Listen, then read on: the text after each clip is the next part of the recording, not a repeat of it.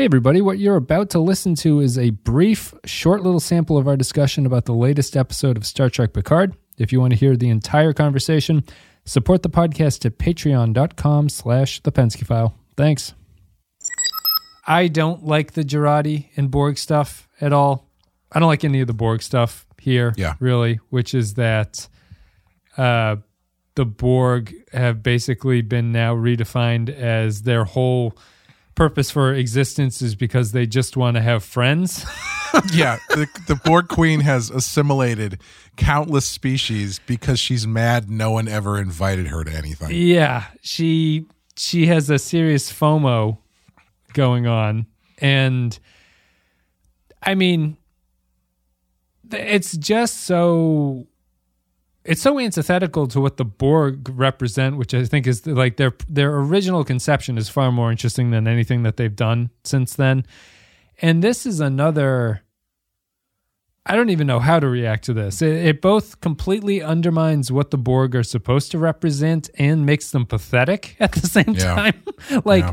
really pathetic. Not it's it's a it's it's almost like a a- it's like it's a childish viewpoint or something. Like there's something more philosophically devastating about the Borg in that you lose yourself to this bigger thing that you have no that you're a small cog in the machine that you don't mean anything to them they Borg willingly sacrifice themselves or others uh, in the cause of the in the great the cause of like the greater good which is noble in some way but it, and it's also just like you you don't recover from what they take from you. It's the ultimate like undoing and like destruction of a soul basically is what the borg is hmm. supposed to represent. Right. and now it's just you you were lonely. You didn't have any friends and this is the way that you got around it. And the borg doesn't even really give a good fight back to that point. She agrees with it largely. Right. Yeah. that's the thing that drives me nuts. I like if Jurati was just making a metaphor for what she thought the borg were doing it's one thing but she's she's defining the borg origin story in a way that is completely bizarre Yeah. Um I I really couldn't wrap my head around that one. And to to have the solution be that what if we just assimilated people who need it? Yeah, they want it. They want it bad. That, yeah. let's let's all the lonely people in the world, let's assimilate them and turn them into cyborg zombies. I oh man. So I I have to read. know. I have to read know. Trek Core's. TrekCore's reviews have been uh, kind of insane, and this one was insane. So I'll read what they wrote about the Borg. Through the prodding of Jurati, who is slowly being assimilated as the new Borg Queen, we can see the Borg for the first time being presented a new way. Instead of being the same old Borg, you can read Borg as, quote, corporation or, quote, government, hell bent on acquiring power and status, they can alternatively turn their focus towards embracing the strength in people they've previously discarded as weak. In Jurati's vision, the Borg could be a real collective for the first time, a collective based not on assimilation, but salvation. Imagine the resources of the delusory organization ICE being used to help people so that they could contribute to a community for the benefit of everyone. Sounds like something pulled from the Federation Charter. If the producers of the show aren't making a direct correlation that ICE should be abolished and instead turned into a governmental arm designed to integrate people into new communities to help make something distinctive, beautiful, and better, then allow me to do it right now. Abolish ICE. Put the resources into communities to help them. Oh boy. I, I don't. Th- uh, it's a terrible review, but I think that it's hmm. just a. I, I don't even see what they see as the benefit of this Borg change here, which is to turn this cy- cyborg killer race that takes things from you. Does this mean that the new Borg don't speak as a collective or anything like that? Like, what are they in that case? I- they're, they're no longer Borg.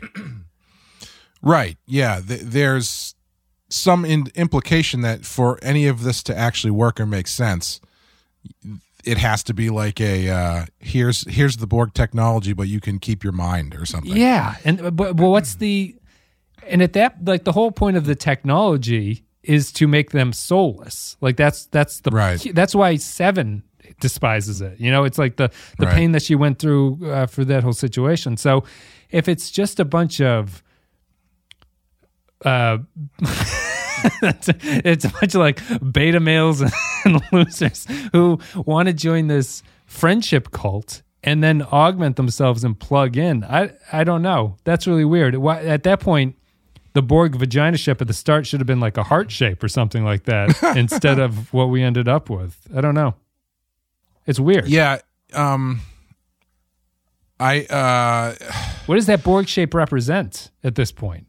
It, it should represent something, but it's not. If that's the way that they're going to go, I just don't. I don't understand. I don't know. I don't know. Like as as Jurati was was making that appeal to the board to the queen there, I could kind of see the intention that this TrekCore reviewer is talking about.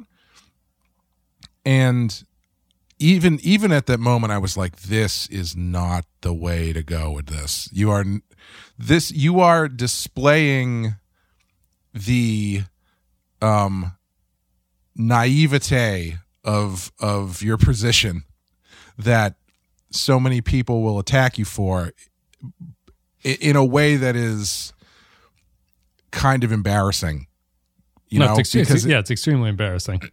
because like sure yeah i understand the uh, the idea here that maybe the borg can be can be uh repurposed for good or something or to help people. Okay fine sure.